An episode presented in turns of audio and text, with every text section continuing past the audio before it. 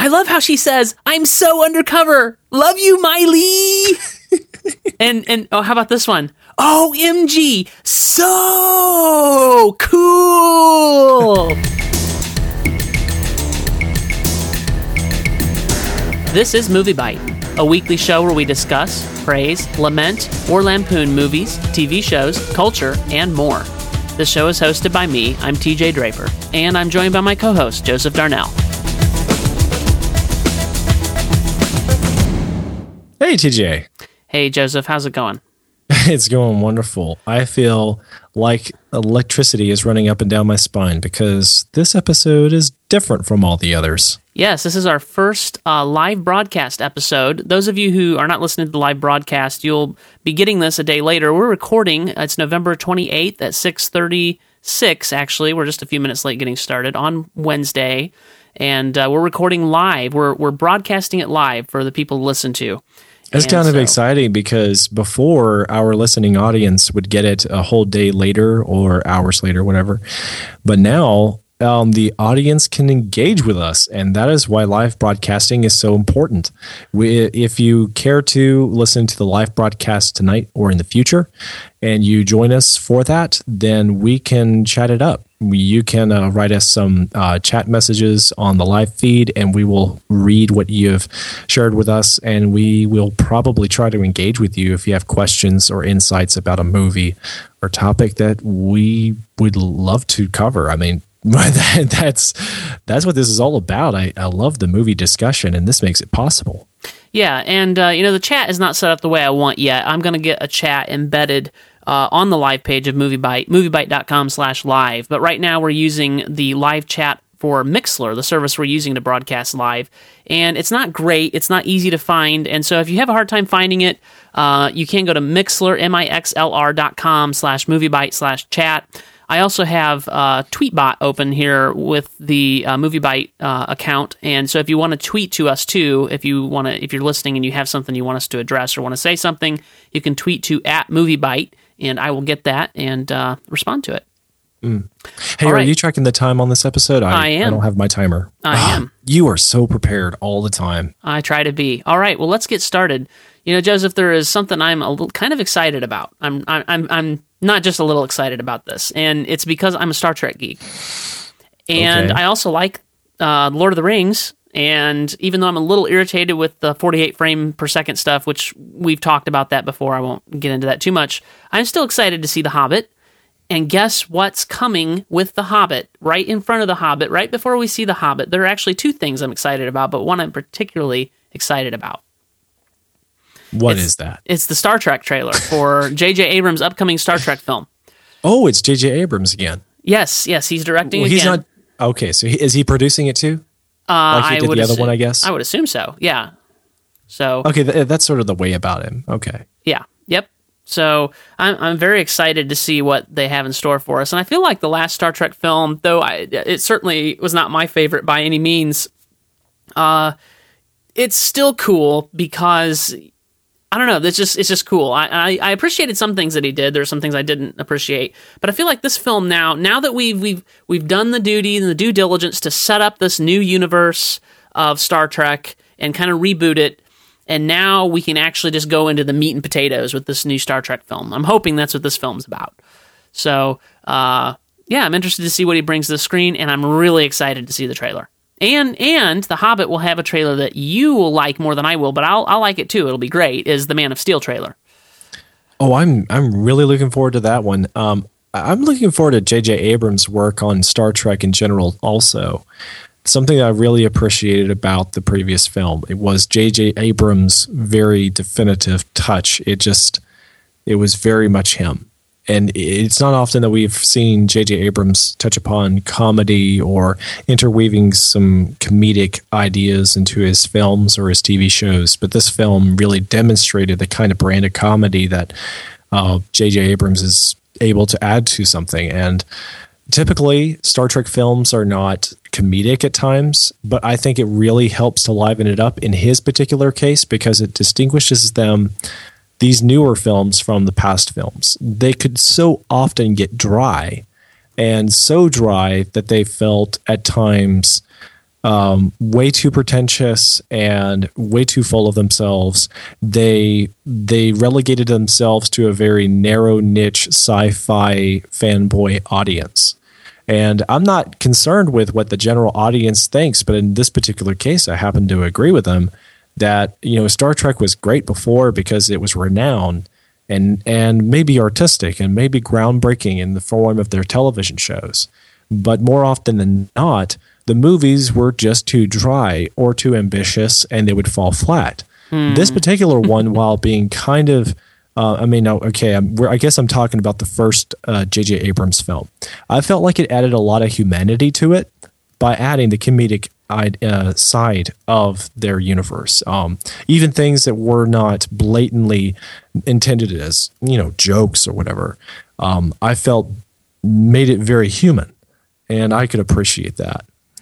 Um, what yeah, do you call I, that? Maybe I, an evolution of the show, I guess. Yeah, I, I can see that. Um, y- you know, I, I it's I'm a little bit of a Star Trek geek, so it's hard for me to look and, and agree with you in, in, in what you say. And I still feel like there have been better Trek films, but I yeah, wasn't yeah. I wasn't in completely general. unhappy with Abrams, and so uh, you know I'm I'm I'm excited for this. I think he has room to grow. It was just a icebreaker. Um, I think that he may be doing something that's a better overarching story for all the characters, whereas oftentimes the other movies they didn't really do anything to explore a greater ambitious life story to the main characters. And I'm excited to see what Abrams will do. So the trailer, uh, to be honest, I'm just as excited about the Star Trek trailer as I am about the Man of Steel one because Steel oh, dude, I, I don't understand how you cannot be excited about this one. This has got Christopher Nolan and Zack Snyder behind it. And I know you may not be excited about Zack Snyder because of his other films. Well, tell us you some ha- of the other films that he's done, Joseph. He did 300, and he's also responsible for Sucker Punch. Okay, I'm, uh, I'm not really. I, both. I can't speak to either of those, so I I can speak to both. Uh, Sucker Punch was disappointing, although very dramatic and very artistic. Um, but then uh, 300 was equally artistic and dramatic, but it was groundbreaking. Although it wasn't necessarily an earth shatteringly great film, I think that Zack Snyder is just a bundle full of creative juices mm. that he, he is bringing to Hollywood films that no one else had the nerve to do. Um, he's sort of like the Quentin Tarantino of this generation. Um, he's just, uh, and I'm not saying he's actually younger than Tarantino. I don't know if Zack is or not. I just think that his brand of creativity is the equivalent of the Tarantino for our generation. Um, and with him together with Christopher Nolan, I think that they, I have no idea what to expect because Nolan by himself, I would not be comfortable with entrusting a Superman film. But with Zack and this guy, I don't know. It just seems like they will probably sharpen each other and balance each other out so that we get something that doesn't feel like a Batman movie and doesn't feel like Sucker Punch, but feels like it breathes new life into the Superman franchise. Yeah, I mean, you know, you and I are of differing opinions on the previous Superman film, but in any event, I'm excited to see new Superman coming to the screen. And it, you know, I, I have the feeling that it's it, it really is going to be something that's completely new and and, and sort of like the Batman reboot uh, that that I enjoyed so much. And, and and as you said, Chris Nolan is there producing and behind the scenes, so. Uh, yeah, I think it's going to be good. There's there's a lot a lot of reasons for me to get out to the theater to see The Hobbit now. so, Speaking speaking of the Hobbit, uh, I posted. Uh, when did I post that? Was that today? No, that was Monday. Um, I posted the uh, production video number nine from The Hobbit, uh, kind of showing just the craziness. It looks like it's just as crazy. I'm sure you've watched Joseph, as I have, some of the special features from the Lord of the Rings on the extended editions and you know saw Peter Jackson and his harried crew talking about trying to get those films to theater. Right? You've seen that? Yeah. And and it looks like this is this is the same way. I mean, they're they're they're working right now, more than likely, and they certainly were when this video was made. Uh, the film is not finished, and they're trying to get it finished, and they've only got a few more days, really, when you think about it. I mean, I, I know a little bit about you know making a film, and I've you know I'm an editor, and I cannot imagine trying to finish up a film to get it to a theater still on November 28th uh, for a December 14 release.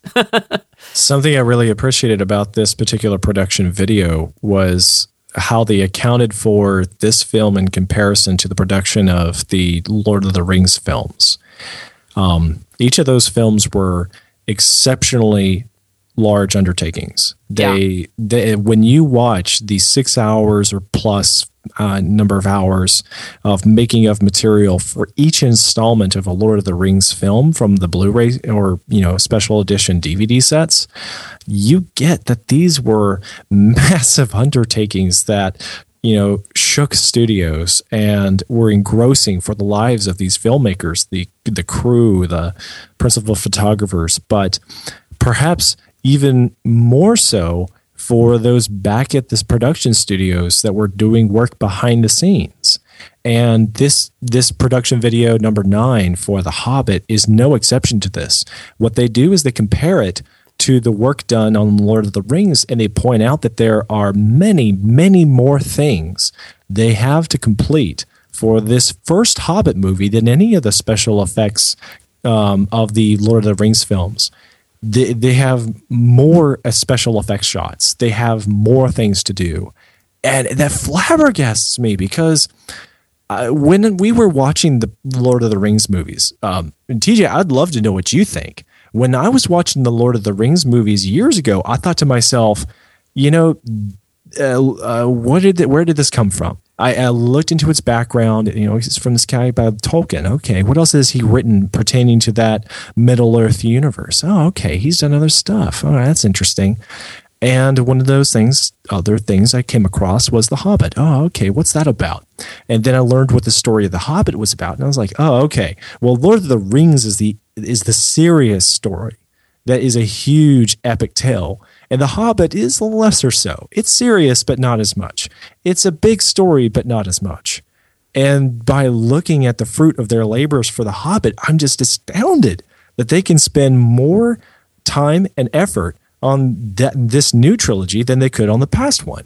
Yeah, yeah, uh, yeah. I mean, I, uh, you know, I I was never into the books like uh, like it sounds like you were. Um, you know, Really? Yeah. Did you not read them? I've I've never I've started to read The Hobbit and then I just never finished it. I just I'm at a stage in my life where it's hard for me to to read and finish books. Um, my wife is really into it, and it's, you know, it sounds like you are. But the movies, the movies have been awesome. So well, shame I don't, I don't know what else to say. You've kind of put me on the spot there. So Yeah, well, uh, yeah, I, I- I guess you, you're, but you're familiar with the premise of The Hobbit. Oh, sure, yeah, yeah, Yeah, and, and and it is one story, and what they're doing is they're breaking this one story into three movies, whereas Lord of the Rings was six stories that are sometimes segmented into three. So it kind of made sense how it was broken up into a trilogy. And The Hobbit was a children's story, whereas the Lord of the Rings, by Tolkien's point of view, was considered a more adult, intelligent, in-depth fiction. So I'm really, I I'm just overwhelmed by whatever it is they're putting into this movie. I sure hope that they're not overdoing it. And two, I am super impressed by their dedication because as as you watch this production video, the thing that stuck out to me were that these guys are dog tired. yeah. Yeah, yeah. I just, oh, I'm so glad I'm not a part of that production. Yeah, I uh, I'm so thankful for what they're doing because I- it's going to make my Christmas. I put the link to this video in the uh, show notes. You, uh, if you're listening live, you can't get to the show notes because uh, we haven't made the podcast, posted the podcast yet. But I have put it into the show notes, and I posted that link into the chat. But you will be able to find the show notes once we go live at moviebyte.com slash moviebyte. Uh, I'm sorry, I'm tongue tied here. Moviebyte.com slash MB podcast slash 20. That's what I meant to say. and that's where you'll find the show notes. Okay, So, so, uh, the next topic we have up on uh, this episode is the blockbuster that we all know and used once upon a time has got a magazine. Yeah. now, now you wrote this article. Tell us a little bit about what's going on here with Blockbuster. Are they losing their minds, or, or what's going on here? Okay, well, real quick, um, uh, there's a few people that may not know what Blockbuster is or not be aware of their significance. um, and and there's a lot of young people that are introduced to movies and renting their own movies for themselves every day. Uh, you know, when I was a kid, you went to a video rental store where they had these things called VHS tapes. What are those, And- Joseph? Tell what are Oh, those? Shoot, that stood for video high definition. Uh, I don't know. TJ, it flabbergasted me. What did VHS stand for? I can tell you what they were. I don't know what it stood for. Uh, okay. Well, they were these big Vi- old things that vide- looked like cassette tapes, Here- but they were about five times larger. Here you go. Video home with, like, the system. Decks called v- VCRs. Yeah, video home system is what that stands for. Okay. I'll- I'll put this- I system. found How that on- smart. I found that on the source of all knowledge, Wikipedia, and I will put that in the show notes as well. Yeah, VHS on on that note, that doesn't even sound like it's appropriate for what for what it is. Anyway, video cassettes is what sometimes people would call them. Right. And um, you could rent them at Blockbuster, and that was the original way that people would access rentals for movies anywhere. And it was uh, a huge success. Blockbuster was actually started by someone that is related to someone that knows someone I am personally related to and um, that was a very uh, smart entrepreneur that got into it when he did and uh, succeeded oh so well. I think he was also involved in Dunkin' Donuts at one time. But anyway, he sold the, he sold he sold the, the, this entrepreneur. He ended up selling the company uh, like about ten years ago. But uh, Blockbuster was the go-to source. There was nothing before Blockbuster. Blockbuster was it, and they were good at it for a great number of years. And then the internet took over. Uh, Netflix uh, came along and whooped them hard. And then there was Hulu, there was cable, satellite television, you name it. And Blockbuster, uh, year after year, became marginalized. And so all their, well, most all of their retail stores in my part of town were shutting down. And now apparently they still have retail stores open. They also have uh, machines kind of like red boxes, only they're blue boxes. And that might be where most people are familiar with them. Still, I think that there's probably enough people out there who know the Blockbuster name. It's probably a house. Oh, who who doesn't? Come on, seriously, who doesn't know what Blockbuster is? Seriously, I mean, it's not that old. Okay, well, maybe for the interests of our future listeners, they can appreciate what I just regurgitated. Um, but Blockbuster has this magazine thing now, and they're trying to be on the cusp of technology. They're trying to be engaging in the culture, and I respect that. So I downloaded this free magazine to, uh, to see what this is all about. It's a it is a e magazine. It only runs on the iPhone, uh, iPod Touch, and iPad at this time, using Newsstand, which is an Apple product. So you have to have one of these devices to get it to work, and it works like all the other magazines on there. It's got a few original article pieces and a lot of ads to boot to uh, to bring it to you for free. And in the second issue, they have an interview exclusive with Andrew Garfield of The Amazing Spider-Man. They also have some other interviews with various people who've played James Bond in the past films. You know, you know, keep you know being timely as it relates to the new Daniel Craig film Skyfall. Um, it's interesting. I just don't see why we need one more entertainment outlet like Blockbusters magazine. I th- I think all the more power to them if they can stay alive and keep competing with Netflix. I want them to. Well- I want more competition for Netflix and Amazon Prime. What do you think? Well, let, let me quote from the article that you uh, you you quoted from in your article from the un, the unofficial Apple weblog. Uh, I think this kind of sums it up. It says they must be pretty far down the idea list over at Blockbuster Video because this one certainly appeared out of left field. Suddenly appeared out of left field. The video chain rental. Boy, I'm bad at reading tonight. The video rental chain has released, of all things, an iPad based digital magazine. I just. I, I, I, uh, It just doesn't add up. It doesn't. What? It doesn't fit their what? business model. What, is it? Who, whose idea was that? Whose bright idea was that? Yeah, I, it just doesn't seem to help them at all because at the end of the day, if I become more aware of the Amazon, I mean, uh, the Amazing Spider-Man, it doesn't mean that I'm going to go rent it from Blockbuster. I'm going to go back to uh, you know my Netflix account and I'm going to add it to my queue. Yeah, I just whatever. All right, I've got nothing more to say. That's just dumb. Sure. Now you right. really, really, the, the most important topic of today's show is coming up next. Oh yeah. you really wanted to talk about this, TJ. no, actually, I did not. Well, I do, but only insofar as it's the stupidest thing I may have seen this year. Okay, um, I posted this yesterday. Uh, it's a trailer for a movie called So Undercover, and it stars none other than uh, teen pop singer Miley Cyrus. It's Okay, dumb. It's really dumb. Let, let me let me read you a couple of comments on the YouTube. I, I posted. It was a YouTube video that I posted uh, on the on the, site. trailer of So Undercover, starring Right. Miley Cyrus. Right, and it's YouTube. It's the trailers on YouTube. Here's some of the comments. Just a couple of gems from the comments on that trailer. I love how she says, "I'm so undercover. Love you, Miley." and and oh, how about this one? OMG, so cool. I didn't.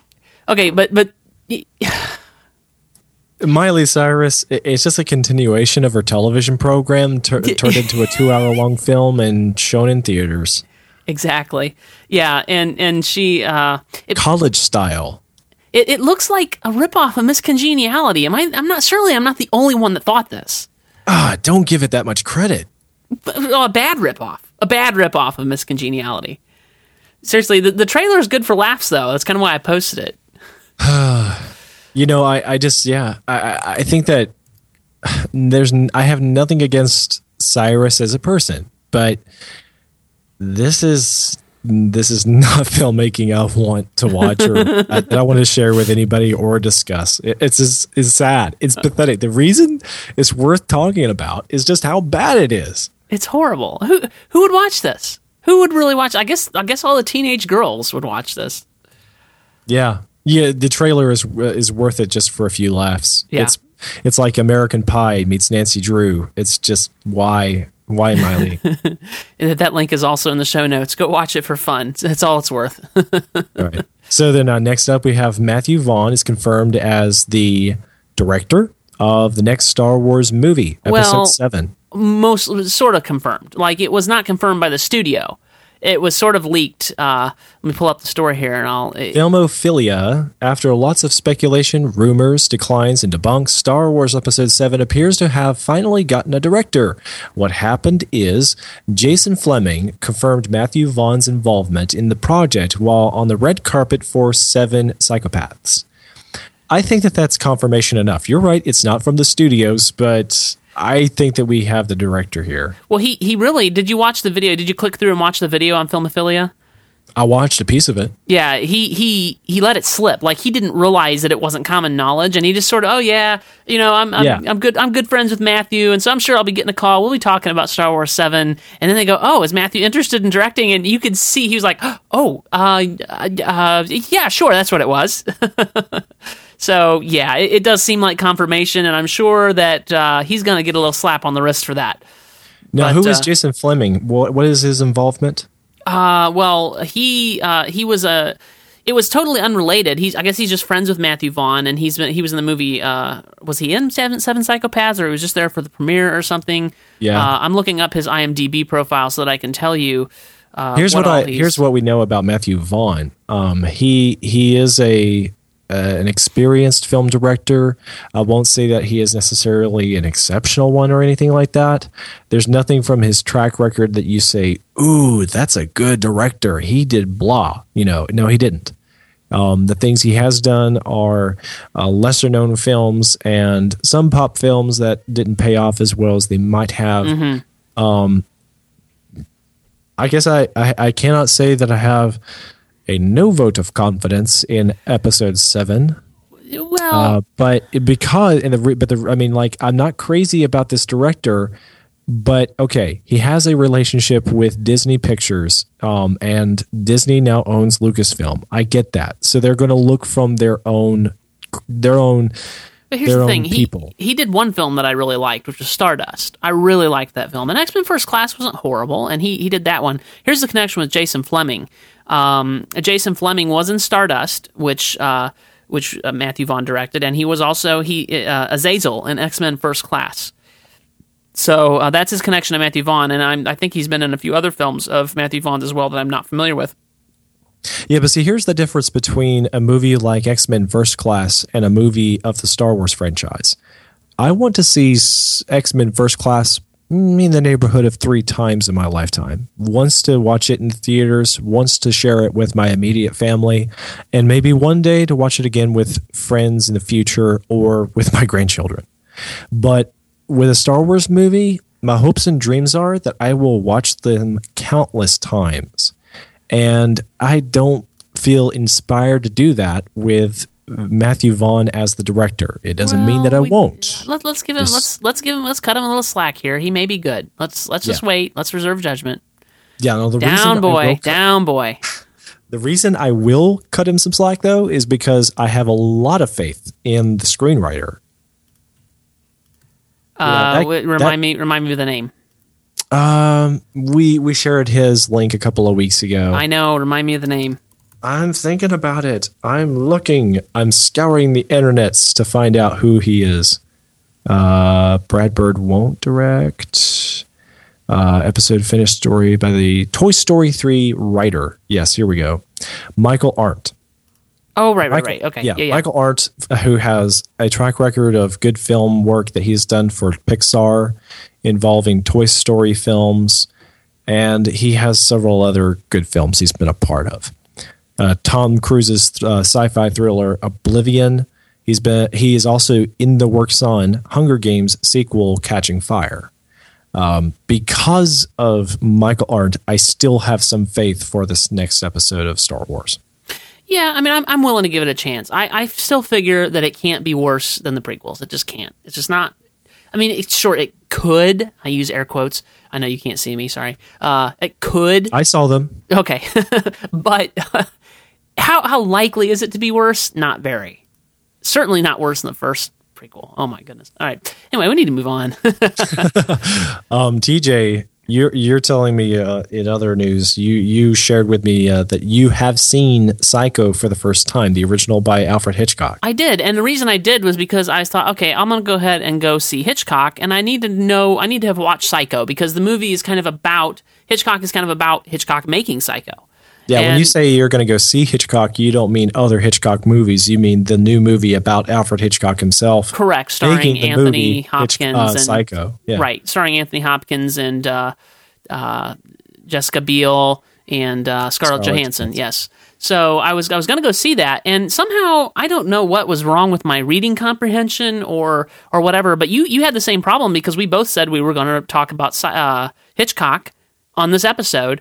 It's not available for wide release. It's not available anywhere. I've looked everywhere, up and down, tried to find it in theater somewhere. I've tried to find out uh, when it's coming to wide release. No information is available. It's really frustrating. So, It is very because uh, I, everything I have uh, at my disposal, you know, all these uh, location-based movie apps, they all told me, "Hey, you're going to be able to see this movie this weekend." Come that weekend, it's not showing anywhere. Yeah, it's not showing anywhere. Now the Yeah. good news is uh, just as just a quick side trail. Um, I have lined up, uh, assuming that she will be available. Uh, she she basically told me she will come be on the podcast if she is in her hometown near her mic. Uh, so hopefully we're going to have a, a special guest to talk about Hitchcock. She's a big Hitchcock fan, and I'm a big fan of hers. Uh, she does uh, a show called Geek Friday on Five by Five. Uh, Faith Korpi. So I hope I hope we can get her lined up. I hope that works out. That'll be a lot of fun. Uh, but anyway, I did watch Psycho, and so that that was interesting. It, uh, What'd I you could cer- think? well, I could certainly see how it pushed the boundaries for a 1960s film. Uh, Okay, but wait a minute. Put yourself back in the 1960s and think to yourself what that film would have meant to you if you had been there. It's so hard for me to do because I was born way after the 60s. Uh, Okay, well then in- imagine you've never seen any other more epic, uh, you know, thriller films in your life. What did you think? I, I guess I wondered what the point of the film was. What? Come on, Yeah, that's I'm sorry. a classic, TJ. I, know it's a classic, but I Virtual still slap across So- both okay, sides. but so face. is 2001: A Space Odyssey, which I've also recently watched, and I wondered what the point of that was too. Why why was it a classic? Why does it deserve the status? I I didn't understand. Well, there, but there's a difference here. Uh, the Psycho was critically acclaimed and very popular with audiences, and it warranted many remakes and sequels. Uh, 2001: Space Odyssey has a lot of critical acclaim, and a lot of people will uh, r- will you know remind the whole wide world how w- groundbreaking the cinematography was and what it did for sci-fi as a genre. But with the Psycho film, it, it, many would argue it is the best thriller by Hitchcock. And not only is it a very interesting film in and of itself, it's also interesting what it spurred on. And it's also interesting the production story behind it, that hence we have a movie.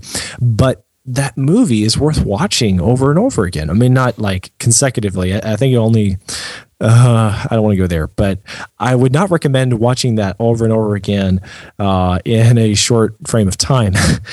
um, but yeah, it's it's definitely a classic. I mean, I, I find there to be a lot of substance to that film. You don't see it?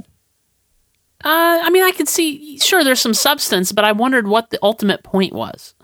No, the ultimate point is okay. Okay, so you're saying like at the end of the film, you kind of wish what was the takeaway? What was I watching the film for? who, were, who, who was who was I rooting for? What was supposed to happen? Why did why did it happen? What happened? I, I didn't understand. Okay, I, I have. I think I, I don't want to speak for everyone, but I'll speak for myself. I think the takeaway is you're rooting for justice. And and and justice is the protagonist here the invisible protagonist. Okay and, i can see that. and be and yes exactly. Your sense of justice is begging for it. And uh, you just want to see justice served and that is served by the end of the film the protagonists um I, I guess I'm not going to spoil anything for most general audiences. The oh, come on, this is a film yes. made in the '60s. yes. Well, I mean, you only saw it for the first time just now. Yeah. Well, I'm behind the times. yeah. Um, we all know that, but um, yeah. So the the the protagonists all dead. Justice was still served. That is that in and of itself is quite a feat if you think about it that that that's a rarity in films that the protagonist can die, justice still served. We have a happy ending after all. Yeah, and, I, I, grant you, happy doesn't I, uh, mean the traditional sense of and they lived happily ever after. No, well, I mean. I mean, I mean that how, there was peace. how much justice was served? This guy got away with murder. I mean, he didn't get away with it, but he didn't. I mean, like he he went to a mental institution or whatever. I don't know. Well, if it hadn't been for the original Psycho, then we would never have discovered Christopher Nolan, who ultimately played the best Batman there ever was in cinema. So there you go. Thank okay. you, Alfred Hitchcock, for giving us Christopher. No, no, Christian. Sorry, did I say Christopher Nolan? I meant Christian Bale. If it hadn't been for Alfred Hitchcock, we wouldn't have had Christian Bale. How do you figure? Um, what am I missing? What connection am I missing here? Oh, you don't know? Okay. Uh, Apparently not. American Psycho uh, Christian Bale played the Psycho, and it was his performance that got him really discovered. It was his groundbreaking performance that got garnered a lot of attention. It boosted his career. Okay. yeah. Can you imagine a world without Christian Bale? No. And it, that would never have happened without the American Psycho. Okay. All right. Well, that's Psycho. That's I've, I've watched it. I'm still not that impressed. Well, I'm sorry. I guess there's a lot I want to say about this movie. Maybe someday we'll come back to it. We'll have to review it. We'll so one of review it. Okay. else to review? Yeah, sure. Um, Stays that when that day comes. That day that never comes. All right. We want to mention uh, before we move on to our two main discussions. Uh, we want to mention a mini competition we're going to be launching. Uh, we're launching it right now. If you're listening to this, we're launching a competition, and that is this. What we need from you, our listeners, is reviews in iTunes. We need ratings and we need reviews, and we need for this podcast to get noticed. We need for people to start discovering it. And the way we do that is to get reviews and ratings in iTunes. And the more people that rate it and the more people that review it, the more visibility it'll have. And so what we're doing is this. If you leave us a four or five star rating and a review, because we can't see individual ratings, but if you leave a review, a written review, it can be a sentence, it can be we'd love for you to write, you know, a paragraph or a, a book about us. But, you know, if you just leave a sentence and a rating of at least four stars, we would love five. Uh, then you will be entered into a drawing, and we will draw a name and announce it next week on episode 21. So please leave a review and uh, leave us a five star, four or five star rating. And uh, the now now the drawing is for the Dark Knight Rises on Blu-ray, which is coming out uh, next week on December the fourth. So we know you want this uh, this Blu-ray because uh, who doesn't want the Dark Knight Rises on Blu-ray? I mean, that'd be awesome. I'd love to have it too. So uh, that's the competition, and we'd love for you to leave us a rating. And you uh, know that I'm- really is the- exciting. yeah, I'm going to put the link. I just realized I need to put the link to this in the show notes uh, because uh, if you go to the iTunes store and search for MovieByte, you can find us, or uh, you can click the link uh, that I'm going to put in the show notes. You know, it makes me just feel so cool that we can give away a cool giveaway like that. Yeah. What did you say in our outline that I'm generous or something? Yes, you are generous. Okay. Not to a fault, but to a special level of coolness. There you go. You you give you give away cool movies, so that's neat. You know the other giveaway that's still going on right now, TJ. yeah. Let's talk about that real quick. Pretty exciting. Let me just really run through it. We've already announced it. It's been going on for a month. It's going to go on for another month, and that is we're giving away to someone a whole year's free subscription to Netflix Instant Play. Now, it's because we love movies and we're trying to share the love. And we imagine if our listeners want to get in on this, it's pretty easy to do so. You just got to like us on Facebook, sign up with, uh, for our newsletter. I personally edit it together twice weekly. It's a bomb, it's a blast. Occasionally I do put it together, but usually you do. Yeah, and you'll get more into it in the future. But that's that's not the point. The point is, if I could get a year's worth of Netflix instant play, I so would. It's practically a commodity now. I mean, you're you're always going to be using it. And not only that, for just signing up once for the newsletter and liking us on Facebook, you really should anyway. But if you do, and if you win, you don't just get Netflix for a year. We're going to give you a brand new TV in that deal you're going to get a a, a 51 inch LG HD 1080p LCD television. This is a gorgeous set. It- A it's- it's television, people. We're trying to give you a television. yes, yes, and we're trying to give you a television that's more than likely better than what you already have. And, and, I'm not saying you got to get rid of what you already have. I just want to you know give you something else. And this is a really good TV. And so yeah, and and so the TV, Netflix for a year, people, you, you just gotta sign up. You just should. And, and and yeah, and you know maybe watch that new uh, copy of Dar- the Batman Dark Knight Rises on it. That's right. Now let, let me uh, let me mention this too. Now, now here's here's one thing we're going to have to change about that competition. The t- competition is not going away. Everybody who's already entered, you're still you're still entered with a chance to win. But our sponsor, uh, Liberty Alliance, uh, they want more entries than what we've got. Okay. Uh, I don't know exactly how many entries we've got. We've only got 202 likes on Facebook, so that's the maximum amount of entries we could have. We got to have more. We got to have a lot more. You need to tell your friends. You need to tell everybody you know, so that we can we can get a lot more entries into this competition. So that was the uh, the verdict from our sponsor who has bought this TV and is the one giving it away. So uh, make sure you tell people, get people to come and uh, sign up for that giveaway. And why wouldn't they want to? It's it's free. So Yeah, That's- and uh, that's thanks deal. again so much for participating. So uh, let me let me mention one more thing, uh, Joseph. We didn't talk about this, and I meant to talk to you about this. We need to put a cap also on on how many reviews we need to have uh, to to move forward with the giveaway. Because if we only get one review on on our podcast, uh, we, we may not want to give that away. So we- No, yeah, of course not. I, I think we should say we need at least Don't want ten to hurt reviews, anybody's feelings, but yeah. Don't you? How many? How Ten, many? at least. Yeah, that, that's legit. but we'd Yeah, love to have more than that. So get your friends to review us on iTunes as well. Yeah, and hey, anyone who wants to go ahead and do it now, your odds are really great. Go ahead and get it in. So those are our two competitions, and that's what's going on with them. Okay. All right, Right. So the first movie review here, Red Dawn. Red Dawn. You haven't seen this one. You saw the old one. I saw the new one. Yes. And uh, All right. I'm on pins and needles. I mean, I read I read your review, but I haven't talked about it with you as of yet. So I'm kind of curious. Um, you seemed very disappointed in the film, I yeah I I uh, again I didn't But have you say- high. I didn't but have you seemed disappointed. But why were you disappointed? What were your expectations? I I didn't have super high expectations. I expected it to be maybe a three or a three and a half star film. It wasn't like I was going in looking for a five star film or something. Uh, and I have not seen the original Red Dawn for whatever reason. I just never seen it, and uh, so I didn't have really any expectations. Uh, you know, and I'm not I'm not saying it's bad because I'm comparing it to the old movie or anything like that. Um, I'm just saying it was it was not as great a film as I wanted it to be or what I thought it should have been. And and part of that part of that really uh, you know before we get into that let me let me let me do this. The budget was 65 million dollars. Uh, opening weekend uh, domestic uh, domestically it only made 14 million back right now it's only at 23 it's not looking like it's going to make its money back and and for good reason um, IMDb rating is 5.7. The um, the critics on Rotten Tomatoes uh, have only only 11% have liked it. 11%. Uh, and only 62% of the audience, which is pretty low from what I've found looking at Rotten Tomatoes. Only only 62% have uh, have enjoyed this film.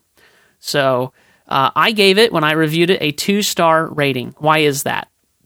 Uh, well, the first thing is, I was literally, and I do not joke, I do not jest, I was literally sick when I walked out of the theater because of the shaky cam. I was nauseous and dizzy. It was so bad. It didn't let up for an instant during any part of that film that I can remember.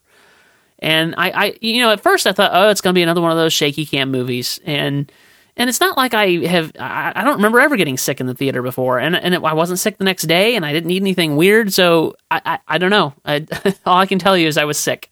It was so bad. And I am so sick of that. I'm so sick of that style. I, I just, I can't stand it anymore. Uh, I, I, wrote in a review of Skyfall um, uh, that I appreciated the camera work so much. And, and here's, here's what I said about that in Skyfall. Uh, the camera is there to capture the action, not to provide it. And that is what they were trying to do with Red Dawn. They threw away the good choreography and, and good storytelling and just, just shook the camera around. That's what they did.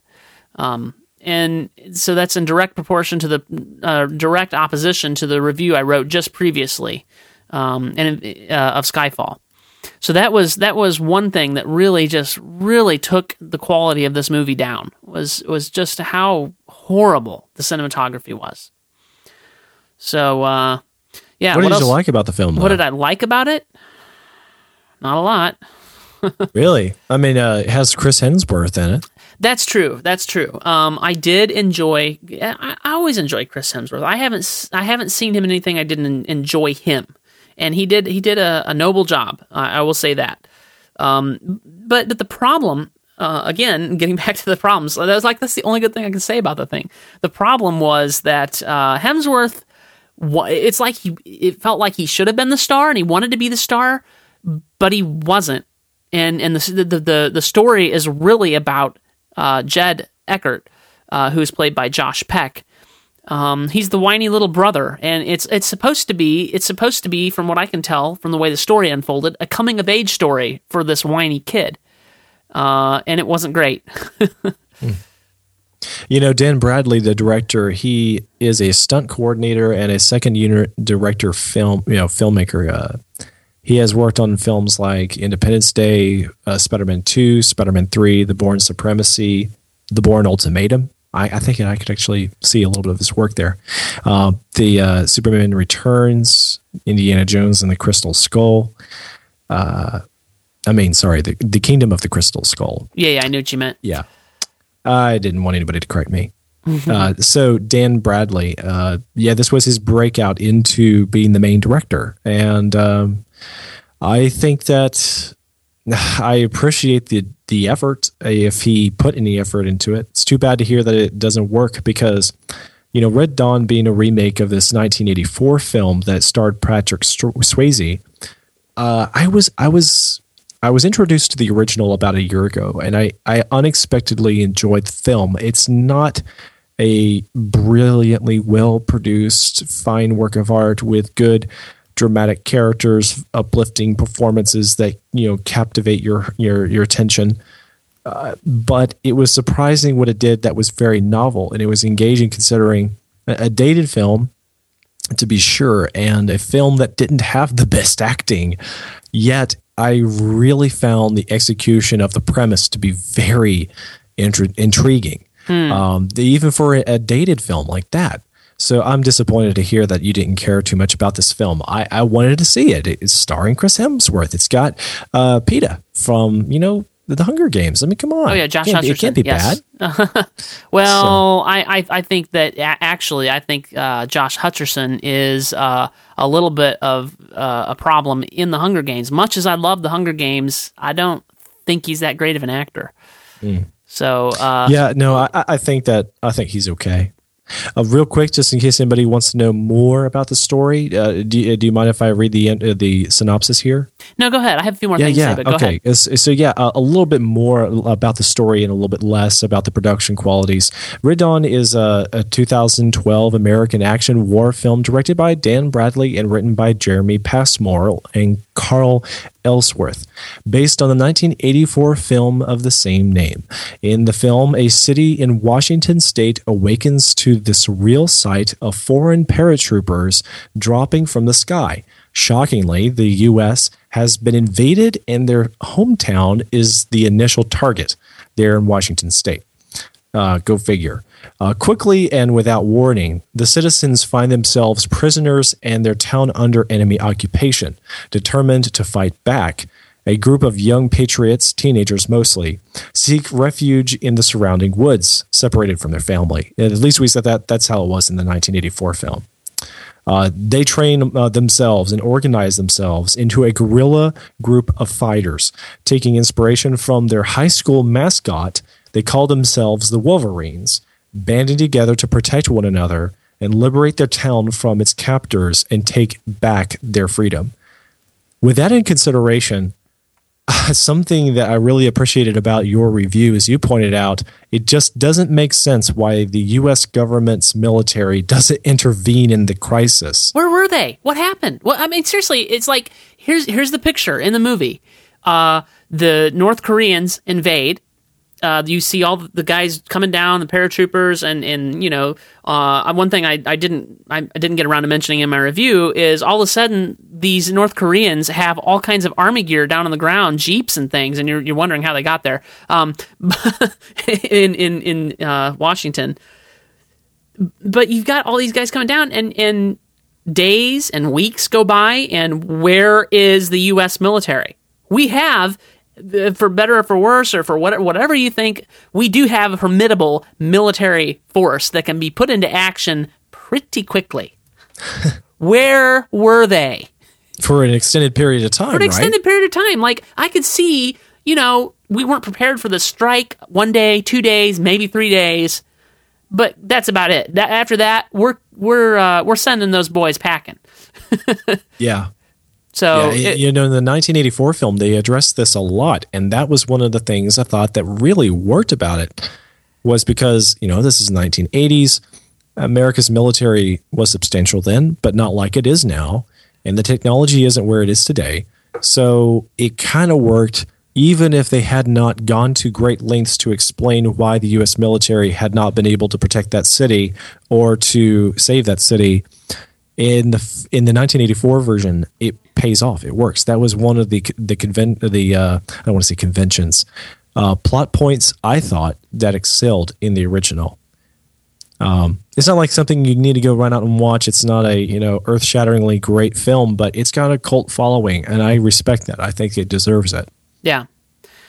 And It you just- said yes, two out of five stars, huh? Yeah, two out of five. Uh, you know, one one thing that I think may have really hampered this film is I think there's a lot of uh, considerations and studio interference going on. Uh, for one thing, this this film is a MGM film. MGM went bankrupt and emerged from bankruptcy. Uh, as I said in the article uh, in the review, with a, a different company with different different goals and different controlling interests. And some marketing eggheads realized that China is a pretty big market for American films, but North Korea, well, not so much.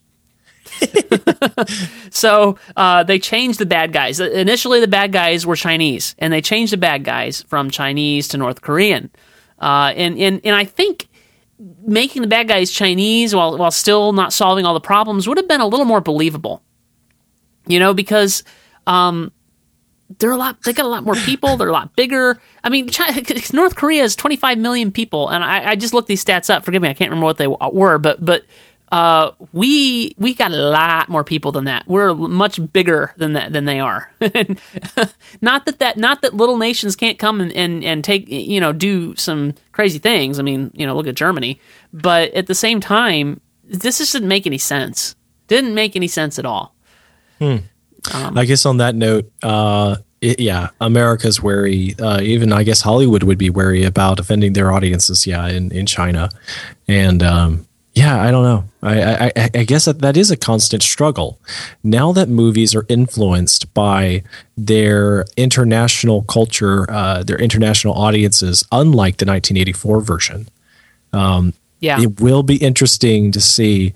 I guess it's going to be somewhat inescapable for the time being. Um, movies are go- inevitably to get more politically correct. Um, that that is a disappointment because on the one hand, I respect the fact that um, these issues do matter to the real world. They Sure, influence a lot more than the interests of the movie going audience and their p- personal pleasure.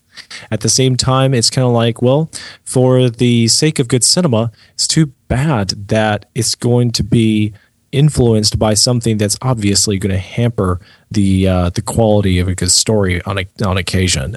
Uh, but oh well, I, I guess we'll see where it goes. It's not like we really control the fates here. Yeah. Yeah, well, and uh, let me just read my conclusion at the end of the review. And again, the review will be in the show notes, uh, so you can read the whole review. But my re- my conclusion is that it was an uninspired film. In the end, the film seems uninspired and unmotivated, and I have no idea what compelling story the filmmakers wanted to tell that warranted remaking this film. I wouldn't bother watching it in the theater if I were a general member of the audience. And that's how I feel about uh, Red Dawn. Yeah, too bad. They could have even made a sequel. I, I, I given given the numbers that we quoted earlier in the in the show, Joseph, I don't see a sequel happening. I can't imagine a No. sequel happening. Yeah, So I don't know. Well, was it was there even a, a cameo appearance of Patrick Swayze to make it worthwhile? uh, no, not that I noticed. Oh, okay, that's too bad. All right, we need to we need to move on. Tell us about Life of Pi, Joseph. Okay, Life of Pi. I went into this movie on Saturday, and I had uh, previously that afternoon I'd gone to see uh, another movie again with my family. I wanted to introduce my kids to Wreck It Ralph, and whenever you're a you know a, a movie reviewer, uh, you, you kind of like one trip to the theater uh, once a week tops. To be honest, I mean it's a little bit. Uh, there's a lot involved to going to the theater. Sure. Um, so yeah, when you go in twice in one day and you're just not inclined to do that. I'm not a movie junkie. I, I, I don't want to go to the theater more than once a week if I could help it.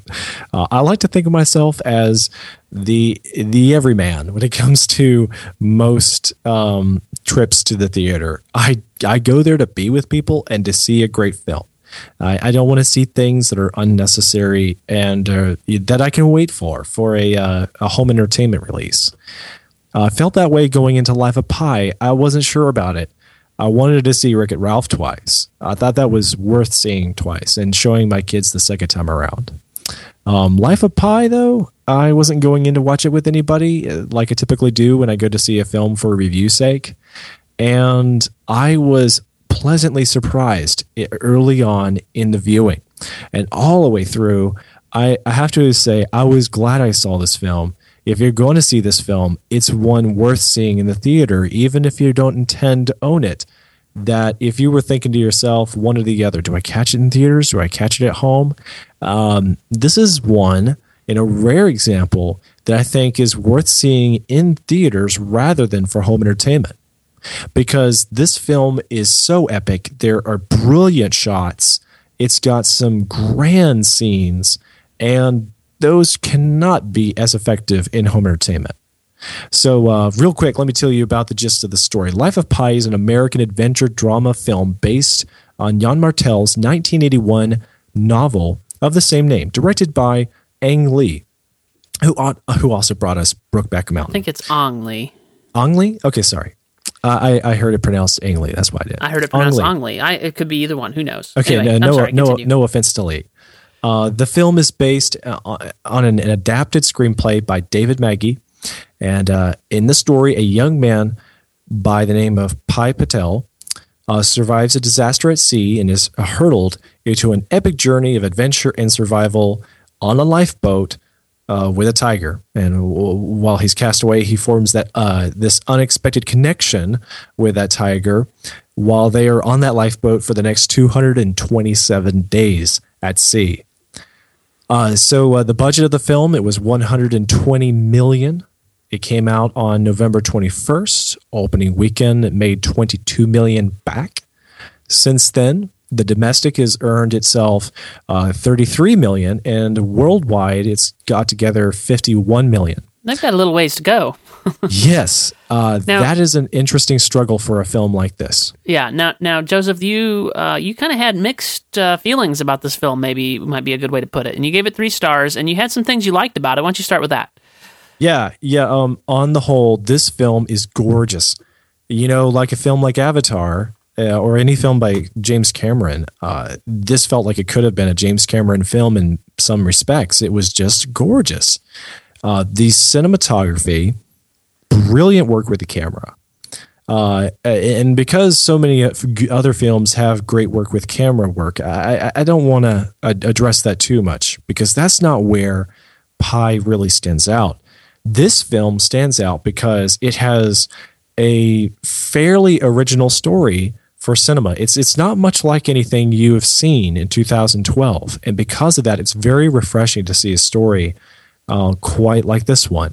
Uh, Pi's story it's about a it's about a man reflecting on his life as a, as a young man, and uh, and you're you're vested in both Pi, the older man, retelling his story, and the young man that is Pi. And in both you find equally likable, which is rare for a film where you you see this character uh, as uh, as his older self and younger self relating his story. Uh, it's not very often I feel connected to both of them quite like I did in this one. Pi, older Pi and younger Pi were both very um, masterful performances by uh, I think their names pronounced race. Uh, no, no, no, no, no, no. Let's see here. What are their names? Ah, I'm in a lot, a lot, a loss here. Their names are kind of hard for me to pronounce because they're both uh, Indian uh, spellings. Um, so we'll just say, please look them up. Look at my review; they're at the top paragraph. Um, so yes, uh, both great performers. And the one that was young, this actor, he he's never acted before. He was he was discovered for this film, and he really owns it. Nice. So kudos to him for an original performance that is riveting. But even more than the acting, more than the great story premise, this film is a technical, uh, just a huge technical success. There are all kinds of zoo animals that you see throughout the film from the beginning to end. And uh, I, I have not seen any uh, behind the scenes films as of yet pertaining to this movie, but I'm dying to see them now because, uh, from what I understand, most of the performance of the Bengal tiger, which is, plays a very key role, his he goes by the name Richard Parker in the film. Richard Parker it has a incredible for- performance and they did all kinds of things with this tiger that you've never seen in a film before because in most cases apparently he was CGI he was animated and and they sell it so well I never knew when I was looking at the real deal or the animated one Nice. and not only does he play a key role as a significant character, but there were all these other animals. There's one example where the, there's a, uh, a s- uh, several um, high up in the sky, like in the treetops, camera angles pointed down to show a huge valley covered with mongoose. Uh, mongooses, I guess they call it. Mongoose? mongoose. yeah, I hate and the lots English of- language. yeah, lots and lots of mongoose um, animals, and they're covering the the valley, but they were they were probably all CG. And when you see them up close, when you see them at a distance, when you see them by the tens of thousands, they all look real. It was just mind boggling what they did with not just these animals and the tiger, but with a hyena, a zebra, a giraffe, and on and on it went. The every animal looked so realistic and their performances were just brilliant. I real yeah, I just I thought the special effects work here rivals Avatar. Interesting. Okay. I've not seen Avatar either, so I don't know. I, I studiously avoided it. It just looks stupid. Mm. But I did, I've heard good things about the special effects. so to say that it rivals it, uh, you know, that's that's saying something. Yeah. Um. So my my disappointment. Uh, Yeah, to- yeah, yeah. Here to clarify, based solely on the artistry of Life of Pi, I think that, that this film would earn a five stars. Um, based on how well it communicates its story, I would give it five stars. But there is a huge matter that that just it doesn't work. It's it's rather unfortunate whenever a film introduces a heavy dose of uh, of mysticism. Um, Pi's story is heavily dependent on him trying to tell you a story that proves that God exists, and he's also trying to relate to you what he believes in, and that is pluralism. Uh, for for Pi, he's he's a very decent guy. I I I'd, I mean, as a character, he would be one I would love to meet and you know have a few conversations with about spiritual matters. Uh, because Pi seems to be a very thoughtful man, but then what he adheres to is pluralism, and this is essentially the belief that all the religions uh, ultimately worship the same God and get you to the same place. Right. So it doesn't matter if you're Muslim, Christian, Catholic, which you know is arguably Christian, um, Hindu, and so many others. But uh, Pi, at an early age, uh, uh, joins the Muslim faith. He's raised Hindu. His father believes in science, which I guess means he's he's a, an atheist, and so he he adopts that view too, and he adopts all these others, and the screenplay is very convincing in the moment. With a vivid imagination, you can buy what he is describing. You almost feel like the hand of God is involved in this narrative. But at the same time, you got to recognize that in the real world where this film is supposed to be depicted, and uh, for a grown man like the Pi uh, that is telling you his life story, you would expect him to know a little bit more about these religions because ultimately, with a little bit of scholarly work and a little attendance to Sunday school, you would realize that the Muslim faith, the Hindu faith, uh, Catholicism, Judaism, and more are not technically reconcilable. And a lot of religious people would be frustrated uh, that they were tr- they were trying to reconcile these in this Yeah. particular film. Yeah, yeah. And, th- and this is why ultimately it comes out as a whole religion unto itself. Pluralism is just a standalone religion that believes all religions are reconcilable when they're not. Therefore, pluralism is distinct from all others in that it alone is willing and able to tolerate all others equally. Hmm. All of all other religions don't do that. Um, so that's very frustrating for me as a Christian going in to see this film. I mean, look, I, I, I love a good film and I, I enjoyed Pi and I would like to see it again. And I'd like to share it with a few other people. But I cannot say that this movie it has a brilliant story. It has uh, uh, some of the best writing, and yet it fails at such a critical key part of the story that is woven throughout the film from beginning to end. So much of this movie involves Pi telling you uh, and demonstrating to you his relationship to God and what he believes in. But what he believes in is it just doesn't make all that much sense in the real world. And yet this film is trying to show itself as being extremely realistic and uh, akin to the real world. It wants to be as believable as possible to the naked eye. So, like I said here, uh, let me let me just uh, go back to what, how I summed it up. Life of Pi is an excellent film to see for its gorgeous special effects, much like Avatar in that regard. If you do want to see it, uh, try to see it in IMAX and don't shy away from the 3D version. I think that that would really work for Life of Pi.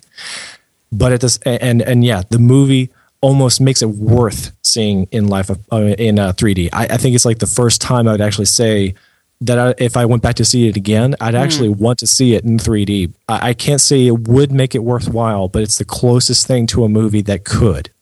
Uh, But at the same time, on the flip side, bottom line, if you cannot stomach the religious nonsense, it, which feels about as ridiculous as something as Alice in Wonderland, then this movie will disappoint you in the end. Yeah, well, it sounds certainly like a film that if I do watch, I'll be catching it uh, on uh, home video. So well, you do that. It's interesting though that you say that you would recommend 3D. Uh, my uh, impression of 3D the first time I saw, saw, it was with Wreck It Ralph because I've avoided it as much as possible, and I finally said, "Well, all right, I should do this." Um, it wasn't that great, so and you would think a movie like Wreck It Ralph would do a really good job with 3D, and so I just assumed that the format was just no good. Yeah, no, and I I have to agree. Uh, some of my, I've had um, a couple of dozen experiences with 3D. Uh, and there's been some examples where it was clearly worse than others. Uh, just a few times when I actually appreciated it, but those were just at moments in a film, like uh, the movie Up by Pixar.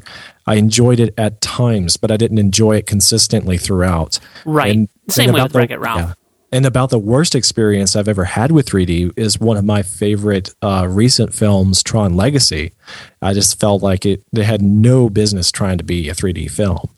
Um, but yeah, that said, uh, I don't know. I mean, I don't recommend that you, uh, if you tend to just dislike 3D in general, yeah, don't don't go out on a limb to try and see this in 3D. I know it gives a lot of people headaches and it bothers their eyes, and that like me. it's totally understandable. I, I do want to clarify uh, when I said that I did not enjoy at all Wreck It Ralph in 3D. I did not mean to say I didn't enjoy Wreck It Ralph. Just, uh, in case you missed the podcast where I heaped loads of praise on it.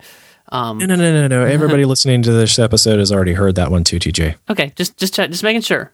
okay. uh, but I, I wrote an article about uh, 3D, which I'll put in the show notes as well. Dimensions, I called it, and uh, yeah, 3D seems like a gimmick to me. So I, anyway, I just I find it interesting that you're saying that 3D is, is well done here. Yeah, yeah. So anyway, well, I think that kind of wraps up uh, what we have to talk about. Oh, oh, oh! Uh, uh, I wanted to add. I'm just going to go on and uh, tell you and the audience this is going to be a little bit of a fun surprise. Okay. Okay, yeah. So, uh, MovieByte is a podcast, and we have a, another podcast on MovieByte.com right now, which is uh, the Wrap. It's a weekend wrap up of all the movie news and uh, uh opinions that we have for the site. We're going to be coming out with another podcast, and TJ, you knew that. I did know that you've known for a long time that we've been trying to get that thing launched and we haven't been able to because finding the right time to to get it uh, off the runway with our new hosts for that show has been difficult to give the, for them to find the time and for us to find the right movies that would uh, pertain to their topics that they're going to explore. Come to the point, man. uh, okay, past the old minutia. Movieology is coming back as a podcast. It's going to come back this month, and episode one of the Movieology podcast is going to be a discussion of Life of Pi. And to boot, one of the uh, the hosts is uh, Michael Minkoff, who was one of the ho- uh, the guest uh, hosts for Movieology's uh, web show that I hosted a year ago and everybody loves Michael Minkoff. He's a brilliant uh, movie reviewer, and I, he's so articulate and he's so in depth, and I love listening to him. He's he's so fun. And he personalizes it all, but while at the same time offering all kinds of insights into films that you just you would never never otherwise get. But he's not just watching the movie I got him hooked on the movie, so he's he's reading the book, and he was telling me some of his thoughts about the book. And you're not going to want to miss those. He'll be talking about the book along with the movie and his in-depth analysis on the Movieology show. And I cannot wait for for people to get that. Awesome. Do we have a date of when they're going to record and when we're going to post it? I I don't have a date for its release. We'll continue to give you updates as they come. I am 90% sure it'll be uh, public before Christmas. Awesome. Awesome. I'm, I'm really looking forward to that. All right. Uh, I think that wraps up everything that uh, we were going to talk about. Um, the, we do want to mention just briefly again uh, our competition. Uh, first of all, please go rate the podcast on iTunes and leave a review, and you will be entered to uh, win a drawing for the Dark Knight Rises on Blu ray. The review has to be four or five stars. it can't be less than that. So that's how you'll get entered and uh, that will help us to get the podcast out there and in the eyes of the general public. We need to get more people subscribing to the podcast. So, and it's a fun opportunity to win The Dark Knight Rises. Uh, who doesn't want that? I want that, and I wish I could enter the contest, but I can't. so, uh, and what we'll do, uh, what we'll do is we will draw. Uh, we'll look at your the username that you leave on the iTunes review, and then we will uh, put those all in a hat, draw one out, a virtual hat, and we'll draw one out. And then because we can't see more than the username, we will announce who the username is on the next podcast and ask you to get in touch with us. And then we'll get your information and send you the Blu ray. And then, of course, the other competition is our TV giveaway. And uh, as I mentioned before, Liberty Alliance is the one that's doing the giveaway, and uh, they're sponsoring that. And uh, they are the owners of the website, and they're trying to get uh, get a lot more followers. We need a lot more people to be interested in MovieByte, and we've only had uh, like 180 entries into the giveaway, and uh, so they're extending the contest to the end of December. Uh, so we need more entries. So tell your friends, get more people to enter, uh, and uh, that will help us out a lot. And so the TV giveaway and the competition giveaway for the Dark Knight Rises on Blu-ray. And that's it next week so week. TJ, Yes. yeah, go ahead. No, go ahead. We're you were about to ask me that, weren't you? Mm-hmm. Stupid Skype delay. All right. Next week, uh, we're going to be reviewing Rise of the Guardians uh, because that is actually out in theaters now. We just can't see all these movies all at once. But we're gonna next week we're gonna do Rise of the Guardians and uh, apropos to nothing. Uh, we're going to review Men in Black Three because I didn't get a chance to see that and I wanted to, so I'm gonna go, I'm gonna catch it uh, via iTunes, uh, probably on my Apple TV, and then we're gonna talk about it. Well, yeah, same here. I haven't seen it either, so I'm looking forward to both of these. And sooner or later, we're going to review Hitchcock if it'll ever come out for a wide release. Uh, so anyway, that's sort of irritating, but uh, all right, It is what it uh, is. That's movies. That's the show business. That's it. All right, well, Joseph, where can people uh, keep up with you online? Yeah, I'm available on Twitter. My uh, uh, username is Joseph Darnell. You can also get to me at my personal site. It's jivingjackalope.com. And I'm also on Facebook. Just go to josephdarnell.com and that will take you to my profile. All right. I'm also on Twitter. I am TJ Draper Pro. Uh, you can also find me on Facebook, facebook.com slash TJ Draper. Uh, I do have a website, and I want you to go and tell people about that as well, because I'm looking for uh, all the work I can get. Uh, I do uh, film editing, design work, uh, website design. That's buzzingpixelcreative.com. And of course, Joseph and I are posting, uh, mostly me every day, but Joseph is uh, uh, posting as well on moviebyte.com. So make sure you uh, head over to MovieByte every day and check it out. And uh, we'll be back next week uh, to talk about movies some more. All right. Thanks, Joseph. It was a great show. Thanks, TJ. Good night.